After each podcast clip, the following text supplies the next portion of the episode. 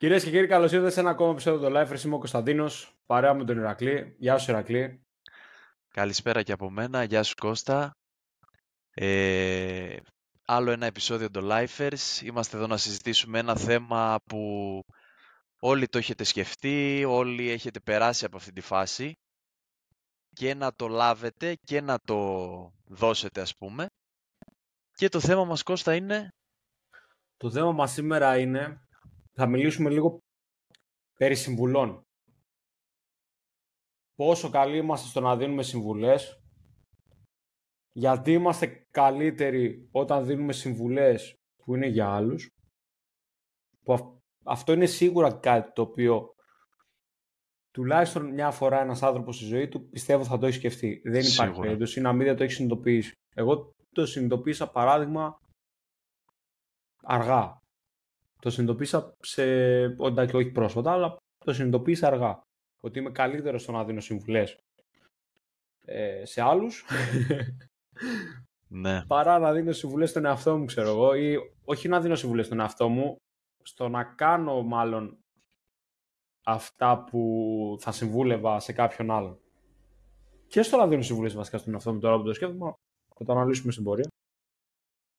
Οπότε γενικά αυτό, ότι είμαστε καλύτεροι στο να δίνουμε συμβουλές ε, στους άλλους, παρά όταν έρθει η ώρα για τον εαυτό μας.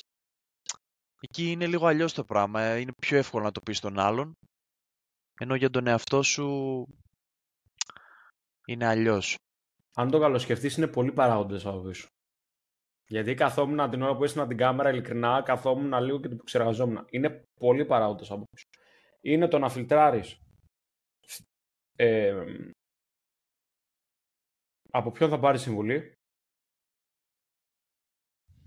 επιλεκτικό, επιλεκτικότητα δηλαδή στο, να, στο ποιος θα είναι αυτός που θα σου δώσει τη συμβουλή, ναι, τι συμβουλή θα ακούσεις. Κάνω, ναι, τι συμβουλή θα ακούσεις, να επιλέξεις αν θα την ακούσεις ή όχι, άσχετα αφού δηλαδή έχεις δεχτεί ότι από κάποιον τη συμβουλή, αν θα την ακούσεις ή όχι. Και μετά είναι όλα τα υπόλοιπα του τύπου ότι ε,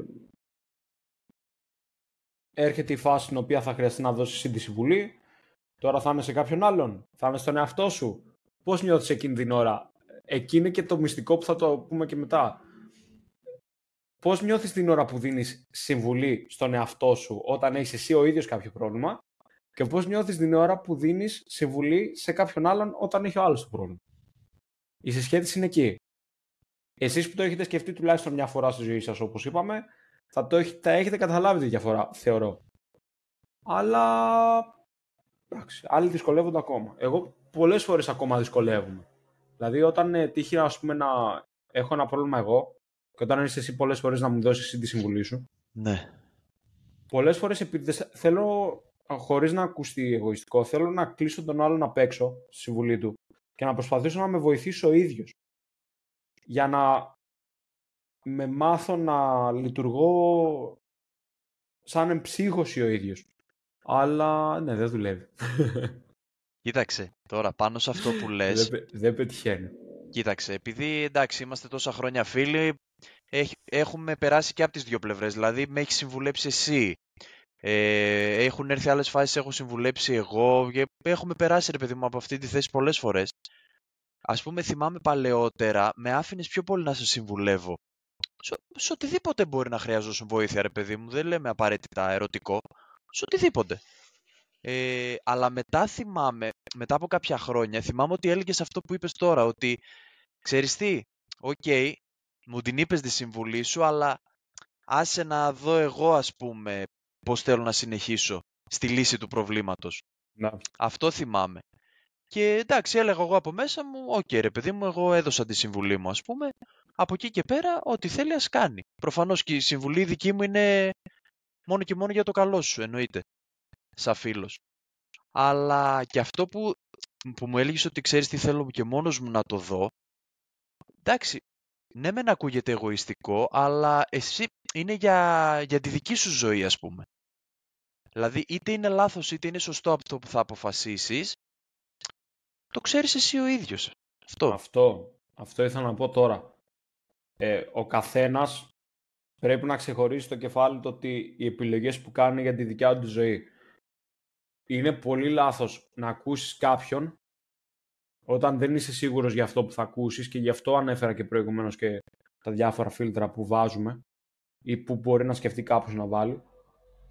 Γιατί ότι αν γίνει στραβή, ο άλλος πάνω στα νεύρα του είναι που είναι προβληματισμένος, θα γυρίσει τον άλλο που θα είπε τη συμβουλή, δες μαλάκα τι πήγες και με... μου είπες να κάνω.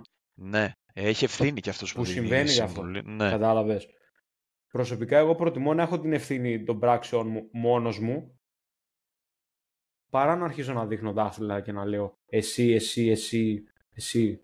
Και να ρίχνεις ευθύνες. Ναι, δεν τύπου... μ' αρέσει γενικότερα σαν άνθρωπος, δεν μ' αρέσει. Ναι. Ναι, για ναι, αποφάσεις ναι. Δηλαδή δικές μου προτιμώ να το κοντρολάρω εγώ. Από εκεί και πέρα είναι επίσης σημαντικό ότι να ξεχωρίσουμε τις φάσεις που κάποιος θα έρθει να σου ζητήσει τη συμβουλή και κάποιος θα σου πετάξει συμβουλή από μόνος χωρίς να τη ζητήσεις. Ναι. Και εγώ και εσύ έχουμε κάνει και τα δύο ένα στον άλλο. Το να πλέον σε αυτήν την ηλικία που είμαστε έχω καταλάβει το γεγονός ότι το να σου δώσω συμβουλή χωρίς να μου τη ζητήσεις είναι λάθος. Δεν είναι καλό. Δεν είναι καλό από καμιά άποψη, και από ψυχολογικούς παράγοντες και από συναισθηματικούς θεωρώ, και θολώνεις μετά τη σκέψη του άλλου, γιατί μπορεί να έχει ήδη οργανώσει κάπως στο μυαλό του τι στο θέλει πώς, να... Ναι, στο ναι. Πώς θα, να κάνει τι, ό,τι και αν είναι αυτό, από το πιο σοβαρό έως το πιο πολύπλοκο. Και εσύ με τη συμβουλή που θα πας να του δώσεις χωρίς να τη ζητήσεις, να του δώσεις και τις αμφιβολίες. Οπότε θεωρώ ότι καλό είναι να υπάρχει μια ωριμότητα νωρίτερα και να σκεφτεί κάποιος ότι από τη στιγμή που δεν μου ζήτησε συμβουλή ή από τη στιγμή που δεν μου συζή, έκανε συζήτηση πάνω σε αυτό, μάλλον δεν χρειάζεται βοήθεια.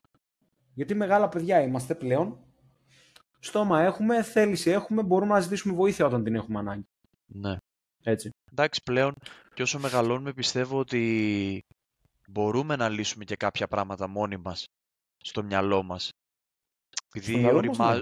Επειδή οριμάζουμε και τα λοιπά, κάποια πράγματα που πριν πέντε χρόνια ας πούμε δεν θα μπορούσες να τα λύσεις μόνος σου, και θα ζητούσες, ξέρω εγώ, από ένα φίλο, από δύο φίλους, τι να κάνω, μια συμβουλή.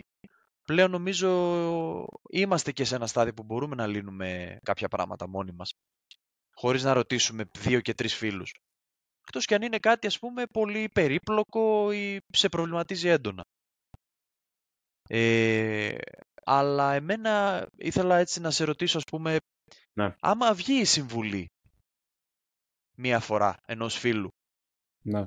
Θα, το, θα την ξαναέπαιρνες ή θα ήσουν να... Τη συμβουλή. Έτσι, ναι. Σε ένα άλλο δεν θέμα. Δεν μπορώ μετά. Να σου πω, γιατί το κάθε θέμα είναι καταρχάς διαφορετικό. Ναι. Έχει άλλα κριτήρια. Εντάξει, το, επειδή μου επέτυχε να έρθα να σου ζητήσω μια συμβουλή, παράδειγμα. Τώρα επειδή μιλάμε προσωπικά. Και να βγει και η συμβουλή σου στο συγκεκριμένο το θέμα, Ε, δεν σημαίνει απαραίτητο θα βγει η συμβουλή σου και στο επόμενο. Στο άλλο είναι άλλα κριτήρια. Αν δω ότι δεν βγαίνω κάπου, ναι, προφανώς θα, θα έρθω ναι. σε σένα ή στον κάθε φίλο μου και θα ρωτήσω τι να κάνω. Ε, βέβαια και από την άλλη, επειδή είπες πριν ε, θα ρωτήσεις δύο-τρεις φίλους. Από προσωπική εμπειρία, το να ρωτάς πολλά άτομα ταυτόχρονα για μια συμβουλή, τα κάνει ακόμα πιο πολύπλοκα τα πράγματα. Τα κάνει χειρότερα, ναι. Δηλαδή θυμάμαι καταστάσεις στο να είμαστε σε τραπέζι έξω για μπύρα, για φαγητό, το οτιδήποτε, με την παρέα. Ένας από εμάς να έχει το πρόβλημα, να το ανοίγει εκείνη την ώρα το θέμα, να ακούσει τόσες διαφορετικές απόψεις, τόσες διαφορετικές, από τόσες διαφορετικές προσωπικότητες, που αυτές οι προσωπικότητες μπορεί να τσακώνονται και μεταξύ τους επειδή έχουν διαφορετική νοοτροπία. Ναι. Και μετά να μετανιώνεις που το άνοιξες σαν θέμα. Ισχύει. Το έχω ζήσει πολλές φορές, πλέον δεν το, δεν το κάνω. Αν να ζητήσω συμβουλή πολλά άτομα, φροντίζω να είναι ένας τη φορά. Το φροντίζω κάπως Έ, έτσι. Ένας, δύο το πολύ. Δύο το πολύ ναι. για να είσαι έτσι δύο ναι, εναλλακτικές, ναι. ας πούμε. Ναι. Αλλά όταν είσαι σε ένα τραπέζι πέντε άτομα και ακούς τον καθένα τι σε συμβουλεύει, γίνεται λίγο μπάχαλο. Δεν γίνεται. Δεν μπορείς να βγάλεις άκρη καθόλου. Καθόλου. Αλλά γενικότερα σε εκείνη την περίπτωση κιόλας είναι με αυτό το μπάχαλο, για να αποφύγεις αυτό το μπάχαλο, εγώ πλέον στον εαυτό μου προσπαθώ να βάζω φίλτρα. Φίλτρα του τύπου, πρώτον το ένα, το φίλτρο ας πούμε ήταν αυτό το πράγμα που είπαμε. Τη ζήτησα τη συμβουλή ή δεν τη ζήτησα. Από την άψη μου την έδωσε μόνος του. Μετά το άλλο το φίλτρο που θα έβαζα στο πούμε, στον εαυτό μου είναι ε, το τι προσωπικότητα έχει ο άλλος. Για να πάρεις τη συμβουλή του. Ναι. Παράδειγμα. Ναι. Αν ο άλλος είναι κόπανος στη ζωή του, να το πω έτσι χήμαμα, δεν θα το πάρω συμβουλή. Ανάλογη δεν θα, θα είναι και η συμβουλή. Ανάλογη. Γιατί ανάλογη θα είναι και η συμβουλή. Ναι. Αν είναι αυτό, αν είναι κάποιος κόπανος στη ζωή του, δεν μπορώ να δεχτώ τη συμβουλή του. Γιατί βλέπω στην πράξη πώς ζει αυτός. Φυσικά μετά είναι και το άλλο που θα συζητήσουμε, που είναι η βάση κιόλας του σημερινού του θέματος, που είναι το αν ακούμε τις δικές μας συμβουλές ή όχι. Αλλά όταν βλέπεις και τη ζωή κάποιου ή το πώς χειρίζεται ο ίδιος τα πράγματα στη ζωή του, τότε έχεις και ένα περισσότερο κίνητρο το αν θα ζητήσεις κάποια συμβουλή ή όχι. Ε, αν δεν μου δίνει ο άλλος αυτό το κίνητρο, εγώ δεν μπορώ να πάρω τη συμβουλή αυτή από τον ίδιο. Ε, ναι, αυτό το ίδιο ισχύει για την ωριμότητα. Άμα τον άλλο το βλέπω ότι όταν ε, βρισκόμαστε, πάμε για ένα καφέ, πάμε για μια μπύρα, πάμε για ένα φαγητό, ε, μπαίνουμε να παίξουμε ένα game, ξέρω εγώ, ή κάτι τέτοιο, και τον ακούω και το βλέπω να ζει με μια ωριμότητα, δηλαδή ότι έχει έναν όριμο τρόπο σκέψης, όχι απλά να μιλάει όριμα απλά, ότι βλέπω ότι έχει έναν όριμο τρόπο σκέψης στη ζωή του, πάλι θα τον ακούσω. Άμα βλέπω να είναι ας πούμε ένας ε, εικοσιπεντάχρονος, ένας εικοσιοκτάχρονος ή μεγαλύτερος και έχει μυαλά δεκάχρονο, δεκαπεντάχρονο, ε, δεν θα πάρω συμβουλή από εκεί. Ε, ναι, λογικό είναι αυτό, εντάξει. Μα. Λογικό είναι, όσο πιο όριμος είναι ο άλλος, τόσο καλύτερη συμβουλή θα σου δώσει. Αλλά και πάλι είναι αυτό που είπες και με το θέμα λίγο ανάλογα, δηλαδή είναι και ανάλογα σε τι θέμα θα ζητήσεις συμβουλή. Αλλά σίγουρα και η ζωή του κάτι δείχνει. Από ποια συμβουλή, σε τι θέμα θα ζητήσεις. Σε αυτό που σου είπα εγώ πριν, που σου λέω ότι αν έπαιρνες μια φορά τη συμβουλή και βγήκε σωστή, αν θα την ξαναέπαιρνες, μου είπες ότι ανάλογα το θέμα. Γιατί μπορείς ένα θέμα... Το κάθε θέμα είναι διαφορετικό. Ναι. Είπα το κάθε θέμα έχει διαφορετικά κριτήρια μέσα, έχει διαφορετικούς συντελεστές. Δεν είναι το εννοούσα από την άποψη ότι ανάλογα το θέμα θα ρωτήσω το ανάλογο άτομο. Το κάθε θέμα είναι διαφορετικό. Από αυτή την άποψη το λέω. Ναι, το κάθε θέμα είναι διαφορετικό. Ε, αλλά ανάλογα η συμβουλή για ένα άτομο θα σου πω εγώ, για ένα συγκεκριμένο okay. άτομο. Ναι. Αυτό ρώτησα εγώ πριν. Αν θα έπαιρνες από ένα συγκεκριμένο άτομο ξανά συμβουλή, η οποία πέτυχε την πρώτη φορά. Αυτό ρώτησα εγώ πριν. Αν μου κάλυπτες αυτά τα δύο τα φίλτρα που είπα τώρα, ναι. Που είπες, ναι. Ναι, ναι. Αν είναι τέτοιος άνθρωπος, ναι, θα πήγε. Θα ρωτούσα ξανά, εννοείται. Αν δεν με πνέει να το ρωτήσω, δεν θα το ρωτήσω απλά. Καλά, ή αν ναι, εντάξει. Το πει, θα είναι από το ένα αυτή μπαίνει, από το άλλο βγαίνει. Τελείως. Ευχαριστώ που μου έδωσες τη συμβουλή σου, δεν θα κάνω τι θέλω. Γιατί τώρα που είπα ότι θα κάνω και ό,τι θέλω, είναι επίσης και πολύ που θα σου δώσουν συμβουλή, εσύ δείχνεις τις προθέσεις ότι δεν θες να τις ακούσεις και ο άλλος επιμένει. Ναι, να σου λέει ναι, όχι αυτό θα και κάνεις. Να επιμένει, να επιμένει και να μου το, έχουν, μου το έχουν κάνει αυτό κάποια χρόνια όταν ήμουν φοιτητής, ευτυχώς όχι ξανά, αλλά να επιμένει. Ναι, θα πω, κάνεις πω, αυτό, αυτό ρε δεν θέλω. Αυτό είναι το χειρότερο πω, πω, αυτό δεν ναι. πρέπει να το αφήσεις να, να σε επηρεάσει. Να επιμένει το, εκεί. Δεν το έχω ζήσει. Το... Ε, το έχει δει σε μένα, γιατί μπροστά ήσουν όταν το κάνω. Για πότε λες, για ποιο θέμα. Έχει κάποια χρόνια πριν, έχει το επειδή δεκαέξι. Είπες φοιτητής, επειδή είπες ε, φοιτητής γι' αυτό. δεκαέξι δεκαεπτά, φοιτητές είμαστε. Ναι. Δεν δε πάει το μυαλό μου τώρα. Συγκεκριμένα είπες μια φράση όταν επιμένατε, που εκείνη την ώρα απλά σας χτύρισα όλους. Προσπαθούμε να σου ανοίξουμε τα μάτια. Επιμένατε, εκεί την ώρα επιμένατε. Επιμένατε ναι. και πέταξε εσύ αυτή τη φράση. Και εγώ το είπα κιόλας, το θυμάσαι εσύ κιόλας. Το είπες, εσύ το είπες αυτό και πέταξε αυτή τη φράση, τη φράση προσπαθούμε να σου ανοίξουμε τα μάτια και ήταν άλλοι δύο-τρεις μαζί, εσύ και άλλοι δύο για την ακρίβεια και απλά σας χτύρισα και την ώρα και σταμάτησα να μιλάω. Γιατί επιμένατε. Είναι, είναι αυτό που λες ότι σηκώνεις τοίχο, ας πούμε, και λες θα κάνω αυτό που θέλω εγώ, τέλος. Ξέρεις τι, όταν επιμένει κάποια συμβουλή, παράδειγμα, έστω ότι αυτός είναι αυτός που δέχεται τη συμβουλή, ωραία. Και έχεις ένα άτομο από εδώ και ένα άτομο από εδώ. Και γίνεται αυτό το πράγμα προσπαθώντας να του δώσεις συμβουλή. Αυτό πιέζεται. Ναι. Νιώθει αυτή την πίεση. Εγώ έτσι ένιωθα. Ένιωθα αυτή την πίεση. Σαν να μην προσπαθεί κάποιος να μου ταΐσει κάτι το οποίο δεν το θέλω. Και ναι. Και κάνεις μετά ένα μπαμ και έτσι τσακώνεις και ε, ναι, φυσικά, εντάξει. Ναι. Λογικό. Και αυτό δεν είναι, δεν είναι σωστό. Μιας και το έπιες στον μπουκάλι. Η πίεση. Οπότε, γιατί είμαστε καλύτεροι. Αυτό θα το... Θα βρούμε κάποια λύση γι' αυτό. Γιατί είμαστε γιατί καλύτεροι είσαι... στο να δίνουμε. Και αυτό το σκέφτηκα πριν. Το σκεφτόμουν και αυτό πριν. Ένα πράγμα προσωπικά που μου ήρθε στο μυαλό ήταν γιατί δεν έχουμε εμείς το πρόβλημα. Ναι. Ο άλλος έχει το πρόβλημα. Εσύ είσαι ήρεμος. Δεν είσαι τον προβληματισμό να, σε... ναι.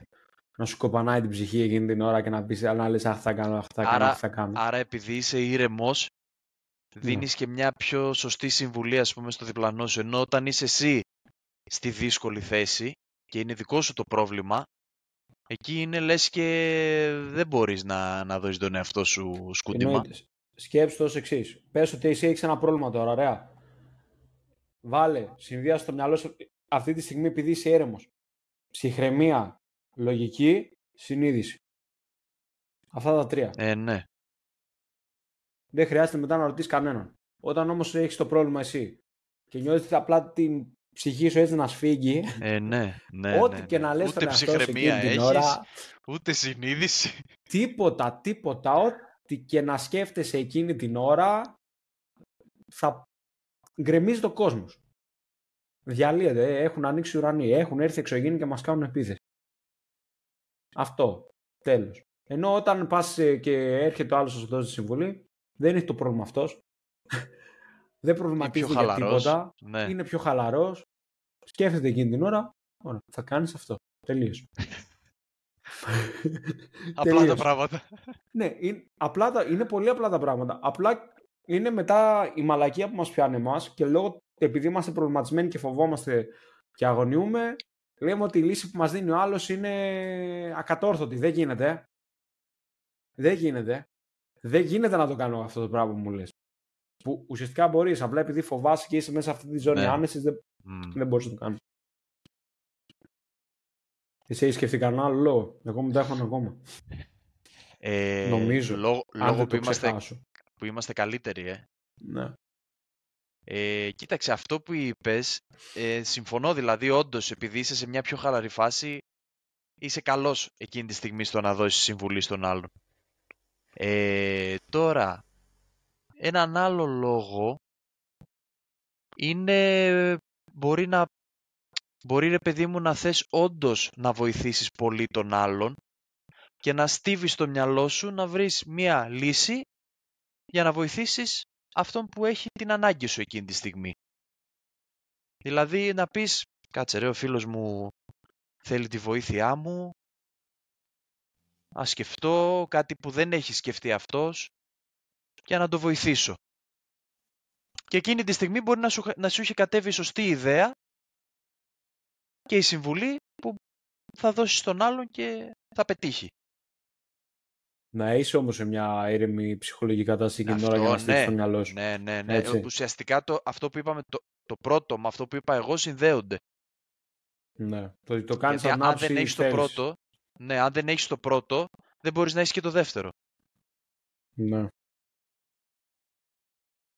Δεν δε, δε διαφωνώ, ναι, ναι. Είναι και θέληση, είναι να θες να βοηθήσεις. Θέλ... Μπράβο, ναι, να θες να βοηθήσεις είναι αυτόν να που σου ζητάει βοήθεια, κάτι θα κατεβάσει στο μυαλό σου, δεν υπάρχει περίπτωση. Ναι, ισχύει, ισχύει. Είναι να θες να βοηθήσεις τον άλλον, άμα δεν θες να τον βοηθήσεις. Θα, έρθει, θα ε, σου έρθει ο άλλος κλαίγοντας, θα σου πει φίλε έχω πρόβλημα. Καλά, άμα δεν κάνεις τίποτα... Σε αυτό μπορεί να είμαι λάθος. Ένα ακόμα που μπορεί... Είναι λίγο και ο εγωισμός, θεωρώ. Για να δώσεις εννοείς, έτσι. Ναι. Ναι. Δηλαδή... Στο ότι είσαι καλός στο να δίνεις. Ρε φίλε, είναι πολλές φορές που πιάνει λίγο τον κόσμο να γίνει εγωιστής, παντογνώστης. Ναι. Ωραία. Σε αυτό μπορεί να είμαι εντελώς λάθος. Έτσι. Αλλά καλά, πες το πρώτα, έχει ρε, περάσει η φάση που... Όποιος θέλει, ας το κρίνει, το εντάξει. Ναι. Ε, και όταν σε πιάνει αυτό του τύπου, αυτός ο εγωισμός του τα ξέρω όλα,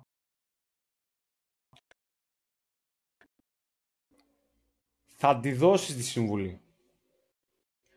Και επειδή έχεις αυτή την αυτοπεποίθηση ότι τα ξέρεις όλα, πάρεις το λαιμό σου...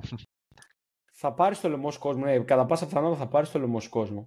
Αλλά επειδή έχεις αυτή την αυτοπεποίθηση, φυσικά μετά είναι και αυτό με τα φίλτρα του τύπου αν ο άλλος είναι όρεμος και την προσωπικότητα είναι και τα σχετικά. Αν έχεις την αυτοπεποίθηση αυτή όντως, γιατί τυχαίνει να έχω δει κόσμο που όντως είναι, έχουν αυτόν τον εγωισμό του παντογνώστη, ε, δηλαδή ότι κυκλοφορούν στη ζωή τους και λένε, έχουν στο μυαλό τους ότι τα ξέρουν όλα. Ναι. Ότι όλοι είναι λάθος, αυτοί τα ξέρουν. Και επειδή έχουν αυτή την αυτοπεποίθηση, δίνουν όντως καλές συμβουλές.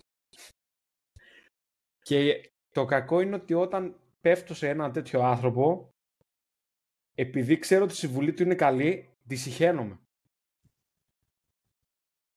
Επειδή, επειδή ξέρεις ότι είναι και ξερόλας, ας πούμε, γι' αυτό. Ναι, ναι, ναι, ναι. Αλλά η συμβουλή λες ότι είναι καλή όμως, για. Η συμβουλή είναι καλή, αλλά επειδή ξέρω ότι είναι ξερόλας και το κάνει μόνο και μόνο επειδή ναι. πιστεύει ότι τα ξέρει όλα, δυσυχαίνομαι τη συμβουλή. Ναι. Πω, πω, δίκοπο μαχαίρι αυτό. Ναι, ναι, ναι, δυσυχαίνομαι. Δηλαδή, έχει τύχει να μου, δι... να μου δίνουν συμβουλή για κάτι ε... και από μέσα μου να βρίζω τα πάντα. Να βρίζω τα πάντα επειδή είναι καλή συμβουλή και επειδή αυτός είναι να μην του μιλάς. Κακό. Ναι, ναι δεν... Εντάξει, δεν είναι λάθος που έλεγες. Δεν είναι λάθος που έλεγες εσύ. Δεν είναι λάθος που έλεγες ότι μπορεί να είναι λάθος και μπορεί να είναι λάθος. Εντάξει, έχει μια βάση αυτό που λες. Εγώ ας πούμε δεν το είχα σκεφτεί αυτό.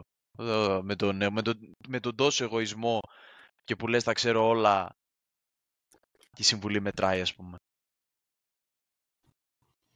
Όταν, για να μην εκθέσουμε κόσμο, όταν ε, κλείσουμε το, το recording θα σου πω ότι ναι. Πώς να το σκεφτείς συγκεκριμένα. Τώρα, εντάξει, μην το πάμε στο άλλο άκρο, γι' αυτό δεν λέω συγκεκριμένο παράδειγμα. Αλλά όταν το κλείσουμε θα σου πω. Οπότε αφού είπαμε έτσι δύο-τρεις... Ε... λόγους, ας πούμε, γιατί είμαστε καλοί, μπορούμε να πάμε και στην άλλη θέση τώρα. Γιατί είμαστε το σκατά. Όταν, το όταν έχουμε εμείς το πρόβλημα, τι γίνεται. Γιατί είμαστε σκατά. Όταν έχουμε εμείς το πρόβλημα, τι γίνεται. Εκεί γιατί δεν μπορεί να σκε... δεν μπορούμε να σκεφτούμε καθαρά, ρε γάμο. Αν τα βάλεις κάτω... Σου. Ωραία, βάλ τα χέρια σου έτσι και πες μου μα βλέπεις τίποτα. Έτσι, ναι. Αυτό το πράγμα είναι. Τίποτα, δεν δε ξέρω. Κατεβαίνουν τα παντζούρια, δεν σκέφτεσαι τίποτα. Έχεις ένα διακόπτη μέσα στο μυαλό που λέει σκέψου και δεν δε, δε. Το κάνεις πάνω κάτω, πάνω κάτω, τίποτα. Δεν γίνεται να σκέφτεσαι εκείνη την ώρα. Γιατί όμως, να βρούμε τη λύση δηλαδή. Τι δεν γίνεται να σκεφτείς. Ε, γιατί έχεις πρόβλημα. Άρα σε έχει φάει το πρόβλημα, σε έχει φάει το πρόβλημα. Ε, σε έχει φάει δεν το πρόβλημα, πάντα έτσι, πάντα έτσι δεν γίνεται. Δεν σε αφήνει να, να σκεφτείς. Πάντα έτσι γίνεται. Και άρα... ακόμα και στο πιο απλό. Ναι. Σε τρώει άρα... το πρόβλημα. Άρα νομίζω καταλήγουμε ότι ε... κατά ενενήντα εννιά τοις εκατό πάντα έχεις ανάγκη τη συμβουλή. Έτσι. Άμα λέμε ότι δεν μπορείς να σκεφτείς. Όχι. Άρα. Ρε φίλε, ξέρεις τι. Ωραία. Συμφωνώ. Κατά ενενήντα εννιά τοις εκατό στις παρούσες συνθήκες, ναι. Δεν πρέπει όμως κάτι να κάνεις ώστε να το αλλάξεις Κα... αυτό το πράγμα. Ναι, κάτι πρέπει να κάνεις μόνος σου. Αυτό αναρωτιέμαι κι εγώ. Δηλαδή... Γιατί λέμε δεν μπορείς να σκεφτείς. Ε, ναι ρε φίλε, μπορεί να τύχει δηλαδή και κάποια περίπτωση που να μην ε, να είσαι σε ένα σενάριο κάτι ή να είναι μια ώρα τέτοια που να μην μπορείς να πάρεις συμβουλή από άλλο. Αυτό νομίζω το είχα πει και σε προηγούμενο επεισόδιο. Δηλαδή κάθε φορά εξαρτιόμαστε από τους άλλους. Μπορεί... Έχεις ωραίο. Κάποιο παράδειγμα στο μυαλό σου που άχεις ένα πρόβλημα, εντάξει, όχι κάτι χοντρό ας πούμε, και να το λύσεις μόνος σου και να χάρηκες δύο φορές ας πούμε που το, που το λύσεις μόνος σου. Ναι, στη δουλειά. Το πιο απλό ναι. που σκέφτομαι τώρα, έτσι. Δεν λέω τα βαριά, το πιο απλό που σκέφτομαι. Να είναι κάτι το οποίο δεν το έχω αγγίξει ξανά στη ζωή μου. Να είναι, δεν συγγνώμη. το έχω αγγίξει. Να είναι, κάτι, να είναι ένα ζήτημα στη δουλειά που να μην το έχω αγγίξει ξανά ναι. στη ζωή μου. Να το βλέπω πρώτη φορά πρώτη φορά, ναι. αυτό το πράγμα. Ε, να μην ξέρω πάνω τα τέσσερα. Να θέλω να σπάω το κεφάλι μου εκείνη την ώρα, αλλά από το άγχος που δεν, το, δεν ξέρω τι να κάνω. Λέξη κλειδί, άγχος. Ε, να θέλω να ρωτήσω τον καθηγητή μου, να θέλω να ρωτήσω άλλους ε, φοιτητές που μπορούν να ξέρουν ε, και διδάκτορες και ερευνητές, ξέρω εγώ. Και να, να, μην, κρατήσεις, να ναι. ναι. Και να είμαι ναι, ναι. τόσο ανίκανος, ώστε να σκεφτώ μόνος μου τη λύση. Γιατί να το κάνω αυτό στον εαυτό μου. Και έκατσα, ηρέμησα. Ναι. Ε, στην κυριολεξία απλά σηκώθηκα από εκεί που ήμουνα. Πήγα να πάρω βαθιές ανάσες, να ηρεμήσω, να χαλαρώσω. Και απλά άρχισα να λέω από μέσα μου, θα το καταφέρεις, θα το καταφέρεις, θα το καταφέρεις. Αυτό.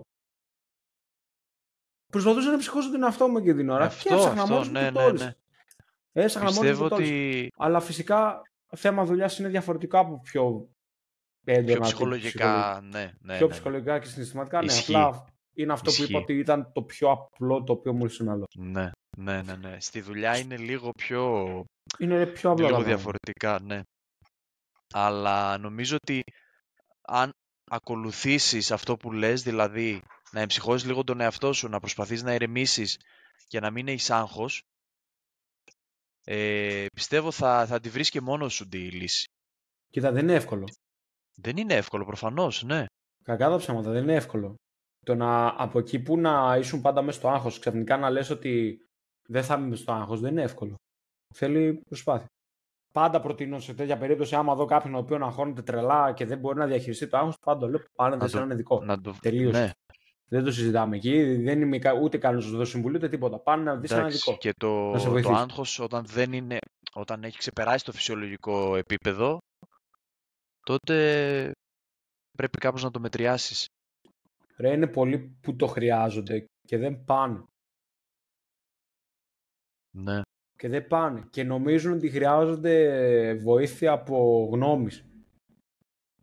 Γνώμης φίλου, οικογένειας, που μπορεί να ακούσεις τη πιο μεγάλη μαλακία που υπάρχει. Και μπορεί να σου κάνει και χειρότερη την κατάσταση στο μυαλό σου. Όταν είναι σε βαριά θέματα πάντα, λέω έτσι, ψυχολογικά, συναισθηματικά. Ψυχολογικά, ναι. Αλλά... τα δύσκολα αυτά είναι, ναι. Ναι, και απλά και τελικά μπορεί να χρειάζεσαι επαγγελματική βοήθεια. Για να ξελαμπικάρει το κεφάλι, να ξελαμπικάρει το μυαλό και η ροή της σκέψης, ώστε να το βγάλεις. Δεν έχω φτάσει ακόμα σε αυτό το σημείο. Κάποια στιγμή όμως μπορεί να φτάσω. Κάποια στιγμή μπορεί να φτάσει να χρειαστεί να φτάσω σε ένα τέτοιο σημείο και να πω. Εντάξει, ότι... δεν είναι ντροπή. Όχι, δεν, δεν είναι ντροπή. Είναι πολύ ταμπού. Άμα το καλοσκεφτείς, είναι πολύ ταμπού. Είναι πολύ ταμπού. Είναι και κακός είναι ταμπού. ταμπού. Ναι. Είναι πολύ Άμα ταμπού. Αν πας σε ψυχολόγο θα σου πούνε ότι είσαι και τρελός. Ναι, γιατί δεν έχει ξεχωρίσει μάλλον ο κόσμος την έννοια ψυχολόγος και ψυχίατρος. Ναι, ισχύει. Γιατί άλλο ισχύει. το ένα, άλλο το άλλο. Ε, αλλά άμα βρεις, ας πούμε, τη λύση μόνος σου σε ένα θέμα, δεν θα είσαι πιο πολύ χαρούμενος. Άμα βρεις μόνος σου τη λύση, νιώθεις ήρωας εκείνον. Ναι. Είναι αυτό ναι, που λέμε, ναι, ναι. νιώθεις πραγματικά ο ήρωας στην ιστορία σου. Τελείωσε. Εκεί είναι που δεν έχεις ανάγκη. Τι ναι. έλυσα. Τι, τι έλυσα, ρε μεγάλο. Κάτι, ξέρεις, κάτι έλυσα. Και το σκέφτεσαι και λες κάτι έλυσα εγώ τώρα. Κάτι έλυσα, μόνος μου, μόνος μου, χωρίς βοήθεια. Σε βαρύ ψυχολογικό και συναισθηματικό και να το έλυσα και μόνος μου. Και εγώ αν σκεφτώ για μένα δηλαδή, δεν ε, μου έρχεται κάτι. Κοίτα, η αλήθεια είναι τώρα... βαρύ, ψυχολογικό, τα πιο πρόσφατα ψυχολογικά, παύλα συναισθηματικά θέματα που είχα, πήρα συμβουλή. Όχι, δεν το έλυσα μόνος μου. Είχα τον προβληματισμό στην αρχή και μετά ήταν που ήρθα σε εσάς και λέω, παιδιά, έχω αυτό το θέμα. Ναι. Και μετά κατάφερα να το λύσω. Ψυχολογικό, συναισθηματικό και να το έλυσα μόνος μου. Το έκανα στην Αγγλία. Αλλά τελικά αποδείχθηκε ότι έκανα και μαλακία. Νόμιζα ότι τόλισα, αλλά... Αλλά δεν μετά... τόλισα. Τι... Όχι, δεν τόλισα. Το μετάνιωσα που τόλισα μετά. Α, το χοντρένεις. Πρόσεχε, ναι, το χοντρένεις. Το μετάνιωσα που τόλισα μετά. Θα, προσπα... θα προτιμούσε δηλαδή να μην το έχεις ε, πιάσει... Ναι, ναι, ναι. Καλά, αυτό πώς γίνεται, το... γιατί τα προβλήματα θέλουμε να τα λύνουμε, υποτίθεται. Ξέρει, ε, καταρχάς, νόμιζα, είτε και αυτή η βλακεία, ε, που και αυτό πρέπει να το πούμε, όταν έχουμε, είμαστε τόσο πολύ προβληματισμένοι και αγχωμένοι, δεν είναι μόνο ότι δεν μπορείς να σκεφτείς και, δεν, ε, και χρειάζεσαι τη λύση από κάποιον άλλον. Σκέφτεσαι να κάνεις και μαλακίες πολλές φορές, πότε τους κάνεις. Μία συμβουλή, ας πούμε, θα το πω τώρα. Είχα σκοπό να το πω σε άλλο θέμα που ετοιμάζουμε, αλλά θα το πω και τώρα. Δεν ξέρω αν το έχω αναφέρει, αν το έχω ξανά αναφέρει. Για πες. Παλιότερα. Στην Αγγλία ήταν η περίοδος που είχα πει ότι ό,τι, ε, ό,τι γίνει εκεί θα μείνει εκεί. Ναι, σαν το Las Vegas, ναι. Αυτό, αυτό, αυτό. ακριβώς σκεφτόμουν. Αυτό ακριβώς σκεφτόμουν. ε, Ας το πούμε ότι το ξεκίνησε αυτό στο συμβούλιο, όντως. Στον εαυτό μου. Στον εαυτό σου, ναι. Ναι. Ε, σαν τη γενικότερη συμβουλή, ας πούμε, που έδωσε στον εαυτό μου για την Αγγλία. Το κατάφερα. Δεν μπορώ να πω, το, το κατάφερα αυτό το πράγμα. Δηλαδή, το ζήσα, όντως. Έζησα υπέροχα. Ε, λοιπόν, και φτάνουμε σε ένα σημείο πιο έτσι ψυχολογικό, συναισθηματικό. Ε, Επειδή το ζούσα όντως έτσι, δεν είχα ah, και τίποτα να με κρατάει πίσω. Ναι, ναι, ναι, ναι. Δεν είχα κάτι να με προβληματίζει, δεν είχα κάτι να με αγχώνει, δεν είχα κάτι έτσι να με σκαλώνει. Τουλάχιστον έτσι νόμιζα. Ναι, τουλάχιστον έτσι νόμιζα, δεν ήταν έτσι. Ε... Εντός αγωγικών, έζησα αρχοντικά από την πολύ αρχή. Δεν θέλω να πω σε λεπτομέρειες. Ε, κατά τη διάρκεια συγγνώμη, κατά τη διάρκεια έτσι του του διαστήματος εκεί πέρα, γνωρίζω μια κοπέλα από την Ισπανία. Ε, κοινή παρέα, όλα καλά, όλα ωραία. Αρχίσαμε να ερχόμαστε πιο κοντά. Ε, και όπως ερχόμασταν έτσι, μετά από κάποιες εβδομάδες που όλο ερχόμασταν και πιο κοντά πιο κοντά, τέλος πάντων ε, ήρθε κάποια στιγμή στο δωμάτιο μου εκεί στην εστία και πέρασε το βράδυ εκεί. Και την άλλη μέρα την άλλη μέρα το πρωί έδωσα μια συμβουλή στον εαυτό μου που κανονικά σαν άνθρωπος δεν θα την έδινα σε κανέναν. Σε κανέναν, δηλαδή είναι από τις περιπτώσεις που τις ακούς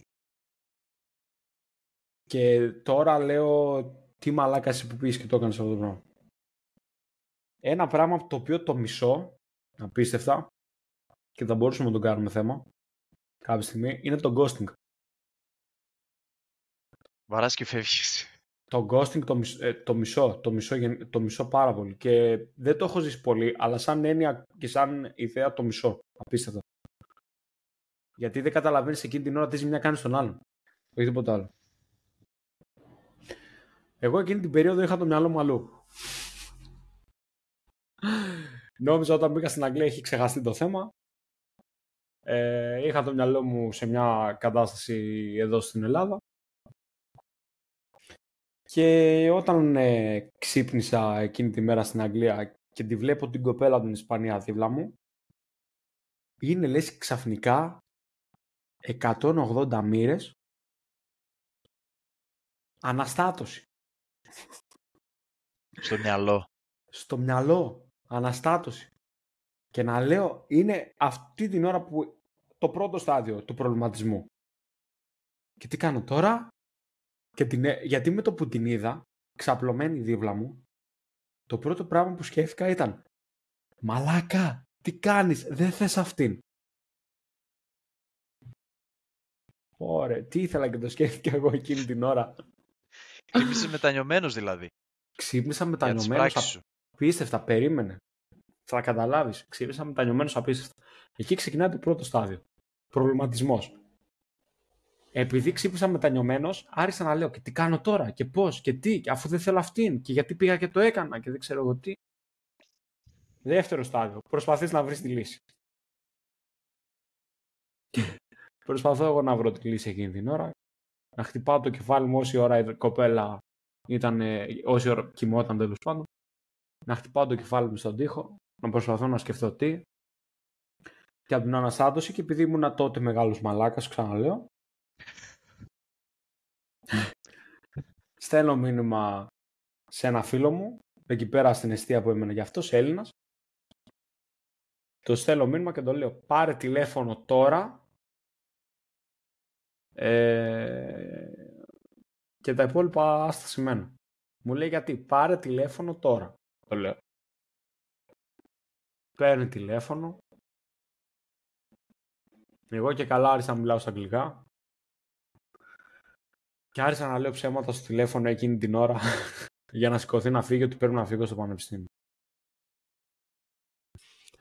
Μίσησα τον εαυτό μου εκείνη την ώρα. Κρεμάστε με ελεύθερα στα σχόλια, πατήστε ό,τι dislike θέλετε, δεν με ενδιαφέρει. Μίσησα τον εαυτό μου εκείνη. Εκείνη την ώρα μίσησα τον εαυτό μου. Βασικά όχι εκείνη την ώρα. Εκείνη την ώρα στο μυαλό μου, επειδή ήμουν αγχωμένος, νόμιζα ότι έκανα και καλά. Όχι τίποτα άλλο. Ξυπνάει η κοπέλα, όλα καλά. Η κοπέλα ήταν, εντάξει, ήταν χαρούμενη, γιατί πέρασε με, το βράδυ με κάποιον που της αρέσει. Φεύγει.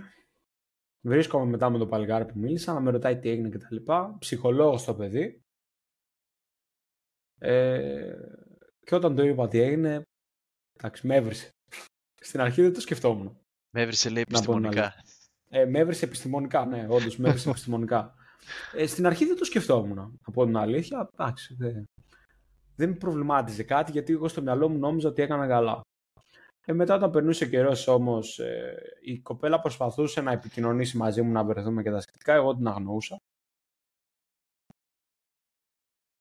Και μετά από καμιά δύο εβδομάδες, στο συγκεκριμένο το θέμα απλά συνήλθα, συνήλθα τύπου ηρέμησα, χαλάρωσα. Και λέω, τι μαλάκια πήγα και έγαμε. Ναι τι, μαλακία, ναι, τι μαλακία πήγα και έκανα. Και ξεκίνησε και αυτό σε δύο στάδια. Του τύπου, μόλις συνειδητοποίησα το τι μαλακία έκανα, της έστειλα ένα μήνυμα, ένα κατεβατό που της ζητούσα συγγνώμη γιατί τηλέφωνο δεν σήκωνε. Ε, αυτή και καλά ότι δεν υπάρχει κανένα πρόβλημα και τα σχετικά. Υπήρχε πρόβλημα, εννοείται. Και εκείνη δεν απλά... το παραδεχόταν. Ε, ναι, με, με διέγραψα από, κα... με, μου διέγραψα από, από παντού. παντού, όχι ότι δεν υπήρχε πρόβλημα. Ναι. Με διέγραψα από παντού. Και το δεύτερο το στάδιο μετά από κάποιο καιρό ήταν όταν άρχισα να συνειδητοποιώ καλύτερα τα πράγματα. Γενικότερα, το μετάνιωσα που το σταμάτησα. Μετάνιωσα που με άκουσα. Μετάνιωσα που με άκουσα εκείνη την ώρα, γιατί όταν ηρέμησα εντελώς, δηλαδή το άγχος ήταν στο μηδέν τοις εκατό, λέω μπράβο μαλάκα, είχες μια κοπέλα πανέμορφη και πάρα πολύ καλή και σαν χαρακτήρα και σαν προσωπικότητα που σε ήθελε. Την ήθελες κι εσύ και έκανες αυτή τη μαλακία. Και το χειρότερο ήταν ότι ε, ε, από το άγχος μου και από το να ακούσω τη μαλακία που σκέφτηκα, ναι, ήταν το ότι με μίσησα.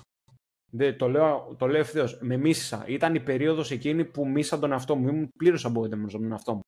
Ηθικό δίδαγμα, όταν προσπαθείτε να λύσετε ένα πρόβλημα που έχετε και είστε αγχωμένοι full, μην ακούσετε ποτέ τη συμβουλή του εαυτού σας. Ποτέ. Εκτός κι αν είστε ήρεμοι. Αν είστε προβληματισμένοι, ποτέ μην ακούσετε τον εαυτό σας. Ποτέ. Κατά, κατά ενενήντα εννέα τοις εκατό θα, θα χαντακώσει τον εαυτό σου.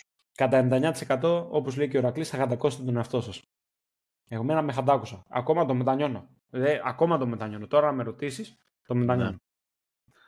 Εσύ, Ηρακλή. Πού μπορούμε, πού μπορούμε να τη βρούμε αυτή την Ισπανίδα, να την φέρουμε guest, να ακούσουμε την άποψή της? Να ακούσουμε λίγο και τη δική της άποψη, ε... ρε παιδί μου. Να πούμε πώς το ζεις αυτή. Θα πω κάτι, δεν το έχω πει. Πριν μερικούς μήνες Πήγα να κάνω μια κρούση επικοινωνίας. Ξανά, όχι να καταφέρω κάτι. Ισπανία, η κοπέλα, Ελλάδα, εγώ. Ναι. Ε, πάλι ατύπου συγγνώμη γιατί ήταν μια μέρα με έπιασαν οι τύψεις έτσι στο ξαρονικό. Α. Ε, δεν μου απάντησε ποτέ, ναι, δεν μου απάντησε ποτέ. Ε, πρόλαβες, είπες κάτι σαν συγγνώμη ή απλά να δεις τι κάνει? Γιατί δεν κατάλαβα. Ε, εννοείται, ζήτησα συγγνώμη και τα σχετικά. Το ότι έστειλα. Γεια, γεια σου, τι κάνεις, συγγνώμη. Κάπως έτσι. Πώς... Δεν είπα απλή συγγνώμη, δεν το είπα έτσι. Το έγραψα αλλιώς. Αλλά ναι, δεν απάντησε ποτέ. Αναμενόμενο, δεν περίμενα κάτι. Καλά, καλά κάνω αυτό δε... Και σε μένα να μου το κάνανε το ίδιο. Ναι, και σε μένα να μου το κάνανε το ίδιο θα έκανα, αλλά ήμουν μεγάλος σκόπανο τότε. Ναι, δεν δε το περίμενα ποτέ ότι θα έκανα τέτοιο πράγμα. Ναι. Μάλιστα. Ε, νομίζω και εγώ έχω περάσει σε μια φάση που να έχω δώσει λάθος συμβουλή στον εαυτό μου. Δηλαδή να ψάχνω να βρω τη λύση στο κεφάλι μου και να πω ότι ξέρεις τι, αυτό πρέπει να κάνεις. Και αφού το κάνω, να πω ότι τελικά ήταν λάθος. Αλλά εκείνη τη στιγμή μάλλον ήταν ε, λύση ανάγκης. Να, να καταλήξω δηλαδή σε αυτή, την, ε, σε αυτή τη λύση στο μυαλό μου. Θες να δώσεις λίγο ένα σενάριο ή είναι top secret? Ε, εντάξει. Είναι classified. Είναι λίγο classified και επειδή δεν το έχω αναλύσει πάρα πολύ στο μυαλό μου, δεν θέλω να το πω μισό και λάθος. Okay, Κατάλαβες. Okay. Okay, ναι. Αλλά είναι αυτό που είπες, ότι αν δεν χαλαρώσεις να το δεις καθαρά,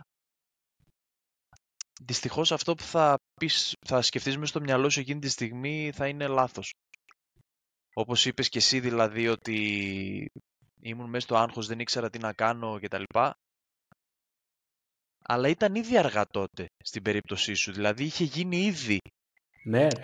Είχε γίνει ήδη το λάθος. Δεν υπήρχε γυρισμός. Δεν υπήρχε γυρισμός. Και προσπαθούσες κάπως μάλλον να δικαιολογήσεις τον εαυτό σου. Δεν υπήρχε γυρισμός. Από ό,τι κατάλαβα. Ε, φέρθηκα, το διαχειρίστηκα εντελώς ανώριμα. Ε, ήταν όλος αυτός ο προβληματισμός και νόμιζα ότι ήταν μια κατάσταση η οποία θα μπορούσα να με ακούσω και να, την, να με συμβουλεύσω μόνος μου. Ναι. Αλλά δεν υπόλεξα τότε ότι από τη στιγμή που είμαι προβληματισμένος και αγχωμένος, ε, δεν πρόκειται να το καταφέρω αυτό το πράγμα. Πλέον δηλαδή ειλικρινά μετά από εκείνη τη φάση και μετά, όποτε είμαι σε φάση άγχους για να λύσω ένα πρόβλημα, δεν κάνω ποτέ αυτό που μου έρχεται στο μυαλό. Ναι. Αν καταφέρω να ημερεμήσω σε ένα πενήντα τοις εκατό, μέχρι εκείνο το σημείο με εμπιστεύομαι να το λύσω το πρόβλημα. Αν όμως είμαι full αγχωμένος με τίποτα, δε. Απλά ε, σε αυτό με έχω εκπαιδεύσει και δεν, ε, δεν κάνω καμία κίνηση. Τίποτα. Οπότε σε αυτά καταλήγουμε πάνω κάτω. Εντάξει. Δεν έχεις κανένα εσύ έτσι, όχι τόσο classified παράδειγμα? Ε, κοίταξε, αυτό που είπες και εσύ για τη δουλειά ας πούμε πριν, το έχω βιώσει κι εγώ, ας πούμε, να έχω κάνει ένα πλάνο στο μυαλό μου, ε, ότι ξέρεις τι, έχω αυτό το πρόβλημα στη δουλειά. Ένα μικρό ναι. πρόβλημα, ας πούμε. Και να πω ότι θα ακολουθήσω αυτό το, αυτή την τεχνική για να το λύσω και δεν έχει βγει. Και επομίζομαι εγώ ότι λάθος. Ναι, επειδή έψαχνα να, ψάχνες να βρεις μια λύση και δεν μου βγήκε, εντάξει, πάει άκυρη η δουλειά. Αλλά μέσα από το, αυτό το λάθος, ας πούμε, ε, μαθαίνεις να βρεις τη σωστή λύση. Δηλαδή, κάνεις μία φορά λάθος, δύο, βρίσκεις τη σωστή λύση μετά. Ναι. Ε, και δεν θα συμφωνήσω εντελώς. Ναι. Γιατί άμα είσαι προβληματισμένος και πάλι ακόμα... Είναι αναλόγως πόσο αγχωμένος είσαι εκείνη την ώρα και πόσο πνιγμένος είσαι μέσα στο ίδιο το πρόβλημα. Αν είσαι πολύ πνιγμένος και μία και δύο και τρεις φορές να το προσπαθήσεις, δεν νομίζω να σκεφτείς καθαρά στο να μπορείς να βρεις τη λύση μόνος σου. Εκεί είναι κιόλας πρέπει να μάθεις τον εαυτό σου να ζητάς βοήθεια. Ναι. Να ζητάς τη γνώμη του άλλου. Κάπου πιο, κάποιου πιο έμπειρου που θα σου δώσει. Όχι μόνο πιο μια... έμπειρου και να ξέρεις ότι θα σου μιλήσει με μια λογική. Όχι απαραίτητα, δεν είναι απαραίτητα εμπειρία. Δηλαδή, πολλές φορές μπορεί να ακούσεις πράγματα από κάποιον που δεν είναι έμπειρος και να σου μιλήσει ξεκάθαρα με τον ανθρώπινο παράγοντα και να σου πει υπέροχα πράγματα. Ναι. Και να σου πει ολόσωστα πράγματα. Σε σχέση και με έμπειρο που δεν ισχύουν. Ενώ δηλαδή του είπε ότι κάποιος που να σου μιλήσει καθαρά με τον ανθρώπινο παράγοντα και να μην έχει εμπειρία, να σου πει πολύ πιο σωστά πράγματα από κάποιον που και καλά έχει εμπειρία ή που πλασάρει τον εαυτό του ότι έχει εμπειρία. Ναι. Ε, οπότε η εμπειρία όντως σου δίνει μια κάτω... περισσότερη άποψη, αλλά... Οπότε είναι πάνω κάτω εσύ ποιον θες να ακούσεις πιο πολύ και τι σου ταιριάζει. Θα έλεγα σαν... ποιον νιώθει περισσότερη ασφάλεια. Ναι. Ναι, και αυτό. Που η ασφάλεια αυτό. Πάντα δεν είναι καλό. Ασφάλεια δυνάμεις δεν είναι καλό ότι άμα ε, περιορίζεις μέσα αυτή τη ζώνη άνεσης ε, και δεν κάνεις ένα βήμα περισσότερο να ξεβολευτείς ναι, να, να λύσεις το πρόβλημα. Ναι, λίγο να ρισκάρεις. Ναι, δεν, δεν είναι καλό. Που... Γιατί ο άλλος μπορεί να σου προτείνει η σωστή συμβουλή, μπορεί να είναι κάτι το οποίο να είναι εντελώς out of the box. Safe. Α, ναι. Και εντελώς safe. Ναι, και εντελώς safe το ίδιο. Ναι, ναι, ναι. Και εντελώς safe και... να πάει... Κι όμως αυτό το, το ρίσκο μου έχει βγει πολλές φορές, ειδικά στη δουλειά. Να πάρεις ρίσκο και να σου βγεις αλύση. Ναι, ναι, ναι, ναι, ναι. Από μόνος ή να στο προτείνεις? Όχι, από μόνος μου. Επειδή δεν ξέρω, έτσι όταν παίρνεις το ρίσκο έχεις και μια παραπάνω αυτοπεποίθηση. Επειδή λες, επειδή λες θα το ρισκάρω και ό,τι γίνει, έτσι έχεις και μια παραπάνω αυτοπεποίθηση από το να κάνεις ένα safe πράγμα που θα ναι. είσαι ήρεμος, ας πούμε. Ενώ στο ρίσκο είσαι και λίγο σφιγμένος, θα βγει, δεν θα βγει. Ναι, ρε. Δεν νιώθεις καλύτερα με τον αυτός καταρχάς. Ότι έχεις τον έλεγχο. Ναι. Ότι έχεις τον έλεγχο της κατάστασης, μάλλον. Και ότι δεν χρειάζεται κάποιον άλλον ώστε να σου πει τι και πώς. Αλλά γενικότερα αυτό. Πιστεύω για μένα το κυριότερο όταν είναι να δεχτείς από κάποιους συμβουλές ή να πάρεις τη συμβουλή από σένα, είναι το ότι πρώτον να φιλτράρεις από ποιον θα πάρεις τι ακούς, τι, ναι. τι ακούς, τι ακούς. Ε, αν αποφασίσεις να την πάρεις συμβουλή ή αν αποφασίσεις ότι είναι κάτι το οποίο θες να το λύσεις μόνος σου. Και φυσικά και απ' την άλλη έχουμε, για μένα πάντα, ότι έχουμε και το άλλο το στάδιο, το άλλο το στρατόπεδο μάλλον, αυτόν που δίνει τη συμβουλή, ότι αν πας να δώσεις από μόνος μια συμβουλή σε ένα φίλο, δεν είναι απαραίτητο ότι του κάνεις και καλό. Από μόνος, χωρίς να το ζητήσεις. Ναι. Ε, και εννοείται πάντα με καλή πρόθεση σύμβουλη. Πάντα. Αυτό είχα να πω εγώ. Ηρακλήση. Συμφωνώ. Συμφωνώ ότι όταν είναι έτσι κάποιος φίλος, ας πούμε, έχει κάποιο πρόβλημα και ζητήσει τη συμβουλή σας, Να, να σκεφτείτε το καλό του, τι μπορεί να το βοηθήσει περισσότερο και από εκεί και πέρα ο ίδιος ό,τι θέλει ας κάνει. Εσύ σαν φίλος θα δώσεις τη συμβουλή σου, ως εκεί. Και από εκεί και πέρα όταν φτάνει η περίπτωση στο δικό σου προσωπικό πρόβλημα, αν μπορείς και το λύσεις μόνος σου και πάρεις τον χρόνο σου, καλός. Αλλιώς ζητάς και μια συμβουλή και το θέμα είναι να λυθεί. Τώρα άμα λυθεί ναι, με τον λάθος τρόπο, τι να κάνουμε. Πλέον το έχω παρατηρήσει ότι είναι πολύ κακό, το... όχι πολύ κακό, ε, λάθος το διατύπωσα, συγγνώμη. Είναι πολύ πρόβλημα σε κάποιον να ζητήσει βοήθεια. Ναι. Αν είναι κάτι το οποίο όντως θες να το λύσεις μόνος σου, με γεια σου και με χαρά σου και με μαγκιά σου. Αλλά είναι και άλλες φορές που ο κόσμος απλά φοβάται να ζητήσει βοήθεια. Βασικά όχι. Φοβάται και συγκεκριμένα φοβάται για το τι θα πούν. Μην ναι, χαλάσει τι θα πούν οι άλλοι. Καλά, αυτό είναι, ναι. Μην χαλάσει εικόνα του. Αυτό είναι αιώνιο πρόβλημα. Παιδιά, άμα χρειάζεται μια συμβουλή, δεν υπάρχει ούτε. Γιατί έχετε ένα πρόβλημα, επειδή έχετε το πρόβλημα, δεν υπάρχει ούτε εικόνα οτιδήποτε εκείνο. Απλά πάτε να ζητήσετε τη συμβουλή όταν το έχετε όντως για, ανάγκη. Για το δικό σας καλό, δηλαδή για σας κάντε το, όχι για κανέναν ναι. άλλον. Δεν υπάρχει καμιά εικόνα. Όταν υπάρχει το πρόβλημα και χρειάζεται τη συμβουλή για το πώς θα πειθεί, δεν υπάρχει καμιά εικόνα εκείνη την ώρα. Αυτό. Αυτό ήταν σήμερα έτσι λίγο πιο light, πιο χαλαρό. το θέμα μας. Αλλά όλοι, πιο χαλαρό το θέμα, αλλά όλοι έχουν περάσει και από τις δύο θέσεις. Δηλαδή δεν υπάρχει περίπτωση. Σίγουρα. Ναι, είναι η, είναι η φάση που είπαμε στην αρχή. Δεν υπάρχει περίπτωση τουλάχιστον μία φορά στη ζωή σας. Ναι, ναι, ναι. Οποιοςδήποτε να μην έχει αναρωτηθεί γιατί είμαστε καλύτεροι στο να δίνουμε τη συμβουλή. Δεν υπάρχει περίπτωση. Όλοι το έχουν σκεφτεί. Όποιος πει ότι δεν το έχει σκεφτεί είναι ψεύτης. Όποιος πει ότι δεν το έχει σκεφτεί να γράψει σχόλιο από κάτω. Είναι ψεύτης εκείνη την ώρα. Θα το γράψεις απάντηση, είσαι ψεύτης. Δεν το έχω σκεφτεί. Αυτό εδώ να γράψει ακριβώς. Ναι. Αυτό. Δεν το έχω σκεφτεί. Θα το γράψω εγώ από κάτω. Και απάντηση, θα το είσαι ψεύτης. Είσαι ψεύτης, θα το πούμε. Είσαι ψεύτης. Τελείωσε.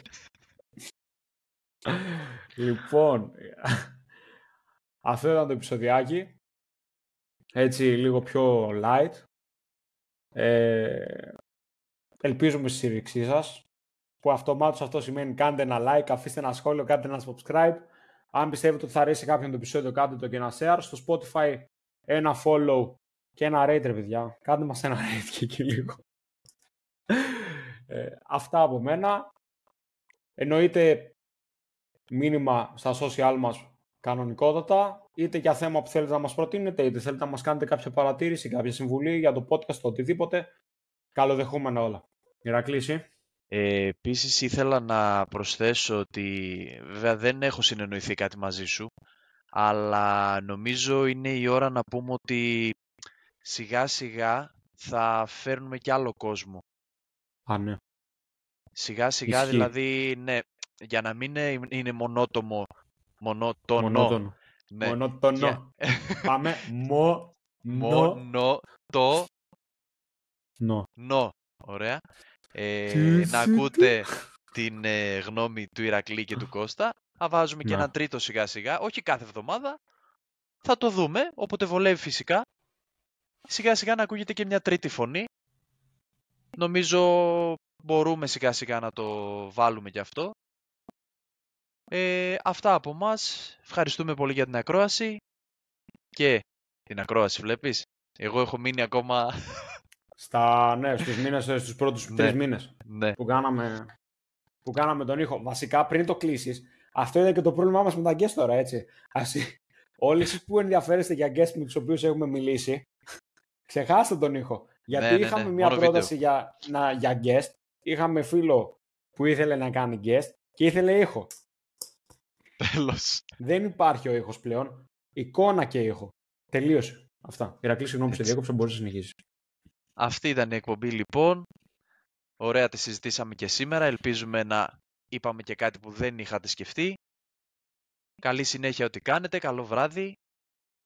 Τα λέμε στο επόμενο επεισόδιο. Καλή συνέχεια σε όλους. Γεια σας. Γεια σας.